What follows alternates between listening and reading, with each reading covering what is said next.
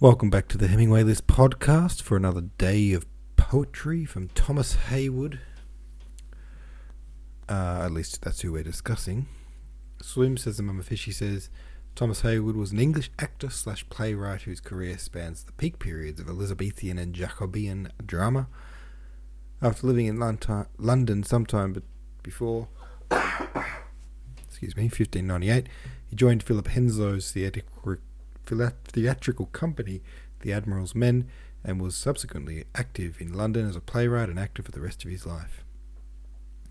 He claimed to have had either an entire hand or at least a main finger in 220 plays. Of these, about 30 survive that are generally accepted as wholly or partly his.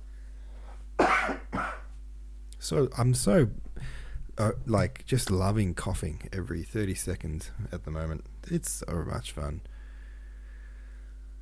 Uh, what an interesting thing, those theatrical companies that existed back then. So cultish, I imagine. Techrific says the first poem is literally a morning song, as in um, early in the day, not morning as in like someone's died. Uh, the use of matin suggests the religious matutin, the prayer that was sung early in the morning, but here it makes a sacrament of noticing the birth of the day and all the life contained within it, I liked it. The second is a sweet love song, but it doesn't elicit any further thoughts. Just a sweet old love song, eh? And that's it. Well, very cool. Uh, okay, so who we read? Thomas Heywood. That means that today's poet is John Fletcher born 1579, died 1625. First poem is called Sleep. Come, sleep, and with thy sweet deceiving lock me in delight a while. Let some pleasing dreams beguile all my fancies, that from thence I may feel and influence all my powers of care bereaving. Thou, but a shadow, but a sliding. Let me know some little joy. We that suffer long annoy are contented with a thought through an idle fancy wrought Oh, that my joys have some abiding. This one's called Bridal Song. Cynthia, to thy power and thee we obey. Joy to this great company, and no day. Come to steal this night away, till the rites of love are ended, and the lusty bridegrooms say, Welcome, light of all befriended. Pace out, you watery powers below, let your feet, like the galleys when they row, even beat. Let your unknown measures set to the still winds tell to all that gods are come immortal great to honour this great nuptial. Aspatia's Song Lay a garland on my hearse of the dismal yew, maidens willow branches bare say I died true. My love was false, but I was firm. From my hour of birth, upon my buried body lie lightly gentle earth. This one's called Hymn to Pan. Sing his praises that doth keep our flocks from harm. Pan, the father of our sheep, and arm in arm tread we softly and around, whilst the hollow neighbouring ground fills the music with her sound. Pan, O great God, Pan, to thee thus do we sing, thou who keepest us chaste and free. As the young in as the young spring ever be thy honour spoke. From that place the morn is broke, to that place day doth unyoke. This one's called Away Delights. Away, delights, go seek some other dwelling, for I must die. Farewell, false love, thy tongue is ever telling lie after lie. For ever let me rest now from thy smarts. Alas, for pity go, and fire their hearts that have been hard to thee. Mine was not so. Never again deluding love shall know me, for I will die, and all those griefs that think to overgrow me shall be as I, for ever will I sleep, while poor maids cry, Alas, for pity, stay, and let us die.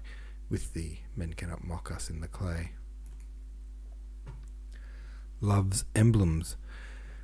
Now the lusty spring is seen, golden yellow, gaudy blue, and daintily invite the view, Everywhere on every green, roses blushing as they blow, and enticing men to pull, lilies whiter than the snow, woodbines of sweet honey full, all love's emblems, and all cry, Ladies, if not plucked, we die. Yet the lusty spring hath stayed, blushing red and purest white, daintily to love invite. Every woman, every maid, cherries kissing as they grow, and inviting men to taste. Apples, even ripe below, winding gentle, gently to the waist.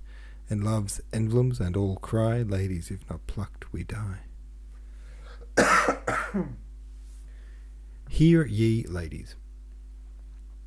Hear, ye ladies that despise what the mighty love has done. Fear examples and be wise. Fair Callisto was a nun. Leda, sailing on the stream to deceive the hopes of man, love accounting but a dream, doted on a silver swan. Danae is a brazen tower, where no love was, loved a shower. Hear, ye ladies that are coy, what the mighty love can do. Fear the fierceness of the boy, the chaste moon he makes to woo. Vesta, kindling holy fires, circled round about his spies never dreaming loose desires, doting at the altar dies. Ilion, in a short hour higher, he can build and once more fire. This one's called God Lyaeus. God Lyaeus, ever young, ever honoured, ever sung, stained with blood of lusty grapes in a thousand lusty shapes, dance upon the mazer's brim, in the crimson liquor swim from Thy plenteous hand divine, let a river run with wine. God of youth, let this day here neither enter neither care nor fear. Beauty clear and fair, beauty clear and fair, where the air, rather like a perfume, dwells, where the violet and the rose their blue veins and bluish disclose, and come to honour nothing else. Where to live near and planted there is to live and still live new where to gain a favour is more than light perpetual bliss. Make me live by serving you. Dear, again, back recall to this light, a stranger to himself and all, both the wonder and the story shall be yours, and eke the glory. I'm your servant and your thrall. Melancholy. Hence, all you vain delights, as short as are the nights, wherein you spend your folly, there's naught in this life sweet, if men were wise to see it, but only melancholy, O oh sweetest melancholy. Welcome folded arms and fixed eyes, a sight that piercing mortifies, a look that fastened to the ground, a tongue chained up without a sound, fountain heads and pathless groves, places which pale passion loves, moonlight walks when all the fowls are warmly housed, save bats and owls a midnight bell, a parting groan, these are the sounds we feed upon. Then stretch our bones in a still gloomy valley, nothing so dainty sweet as lovely melancholy. Final poem for tonight is called Weep No More.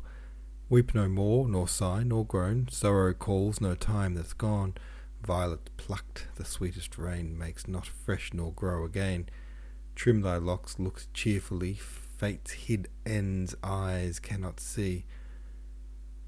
Joys as winged dreams fly fast, why should sadness longer last? Grief is but a wound to woe, gentle as fair, mourn, mourn no mo.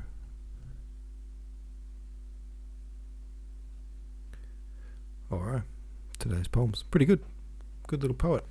Good little poet. I don't know why I said that, and it's a weird thing to say, but I said it. All right, folks. Thanks for listening. See you tomorrow.